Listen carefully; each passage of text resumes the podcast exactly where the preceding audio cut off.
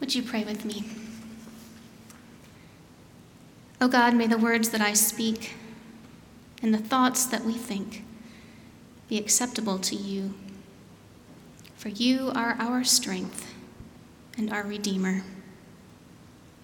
Amen. In her book of blessings, called Circle of Grace, author Jan Richardson writes this Look, the world is always ending somewhere. Somewhere the sun has come crashing down. Somewhere it has gone completely dark. Somewhere it has ended with the gun, the knife, the fist. Somewhere it has ended with the slammed door, the shattered hope. Somewhere it has ended with the utter quiet that follows the news from the phone, the television, the hospital room. Somewhere it has ended with a tenderness that will break your heart. And here we are.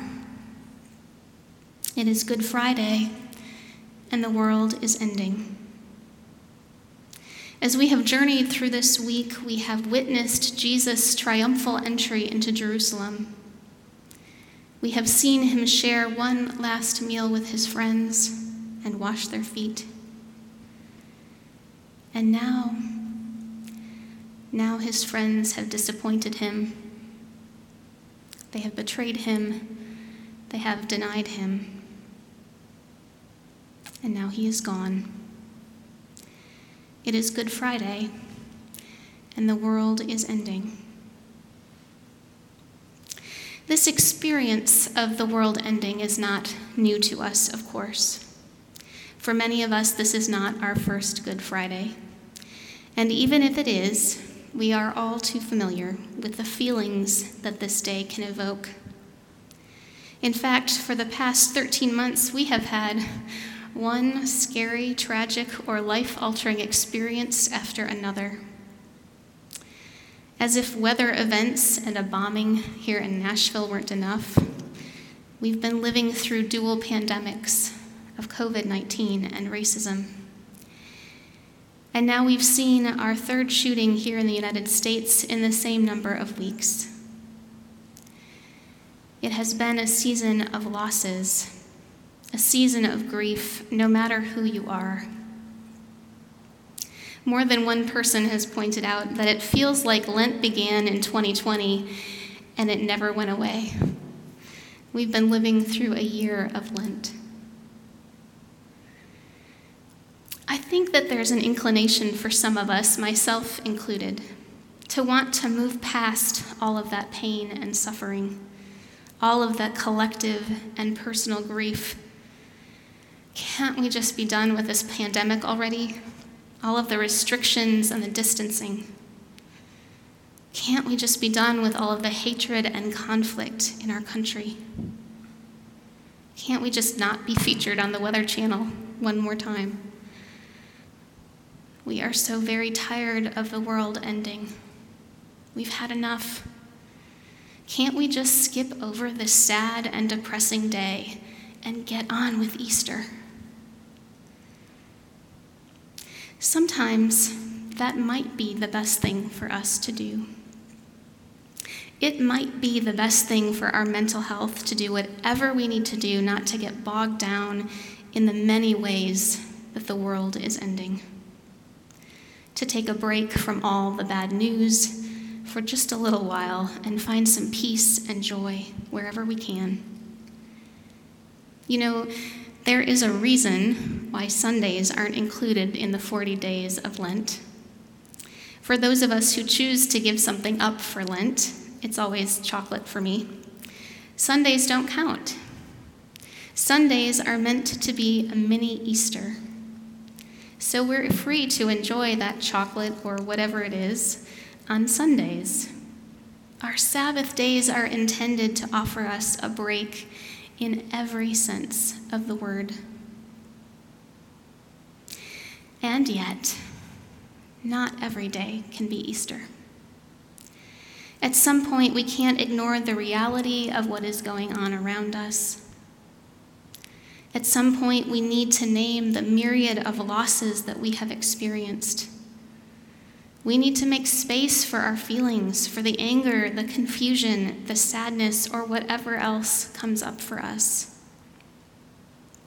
A while back, I was talking with a woman who had lost her spouse.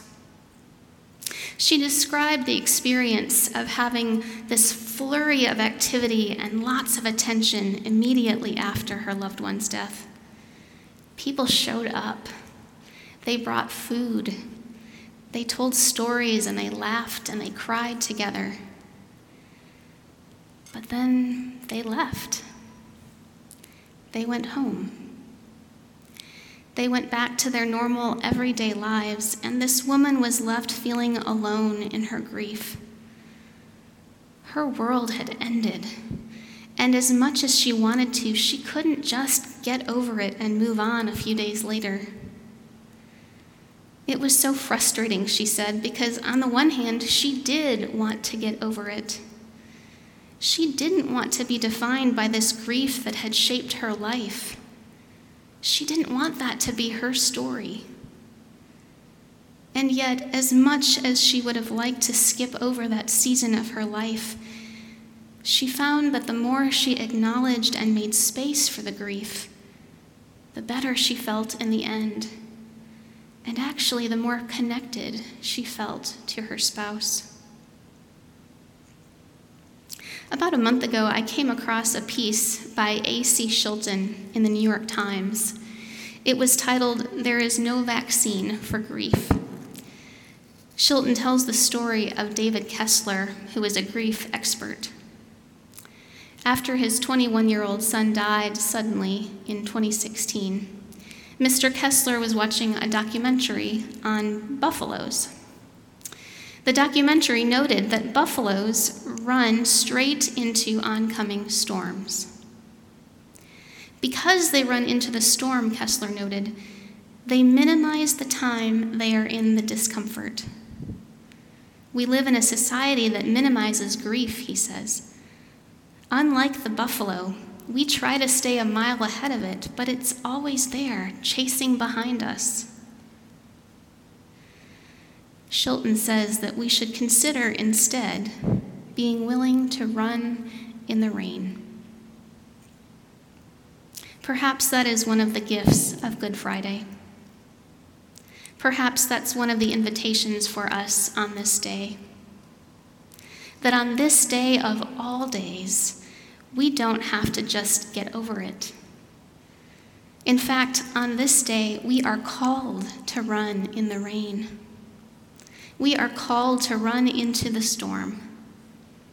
We are called to walk toward the cross with all of our sorrow, all of our guilt and shame, all of our frustrations, all of our human emotion and human frailty. This is the day when everything is laid bare. In a reflection on Holy Week, Reverend Anna Blaedel writes On Good Friday, Jesus is crucified by empire, executed by the state. Jesus is killed by a system and a people unwilling and unable to sit with pain and discomfort.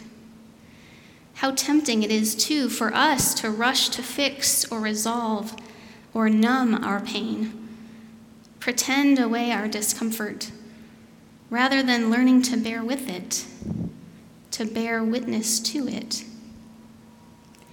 Blaedel goes on to say that redemption is encountered in remaining with death in a way that honors both life and loss, gift and grief, fear and wonder.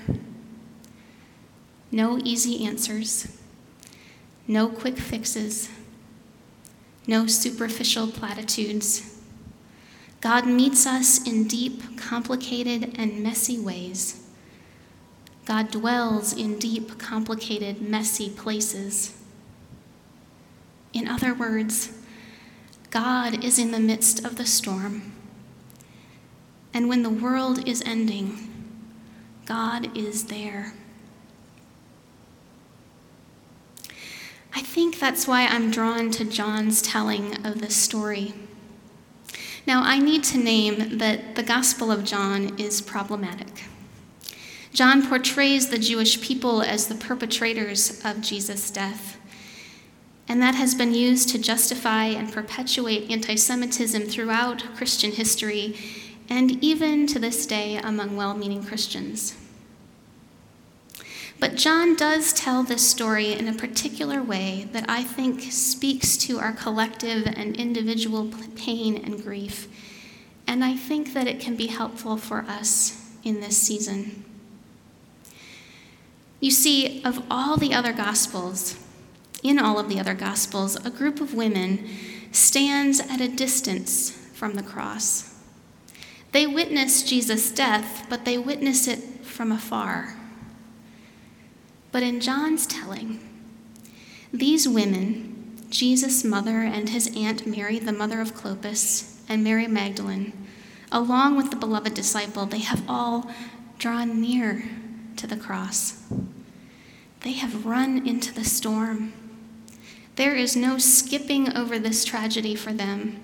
There's no holding it at arm's length.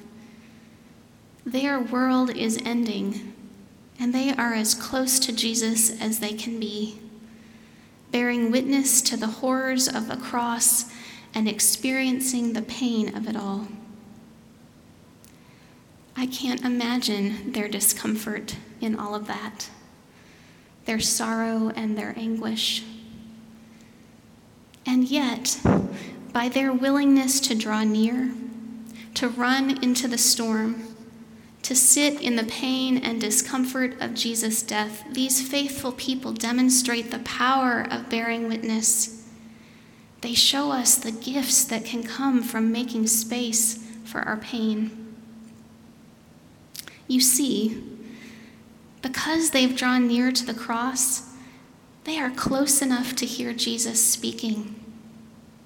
They are close enough to hear him say to his mother, Woman, here is your son. They're close enough to hear him say to the beloved disciple, Here is your mother.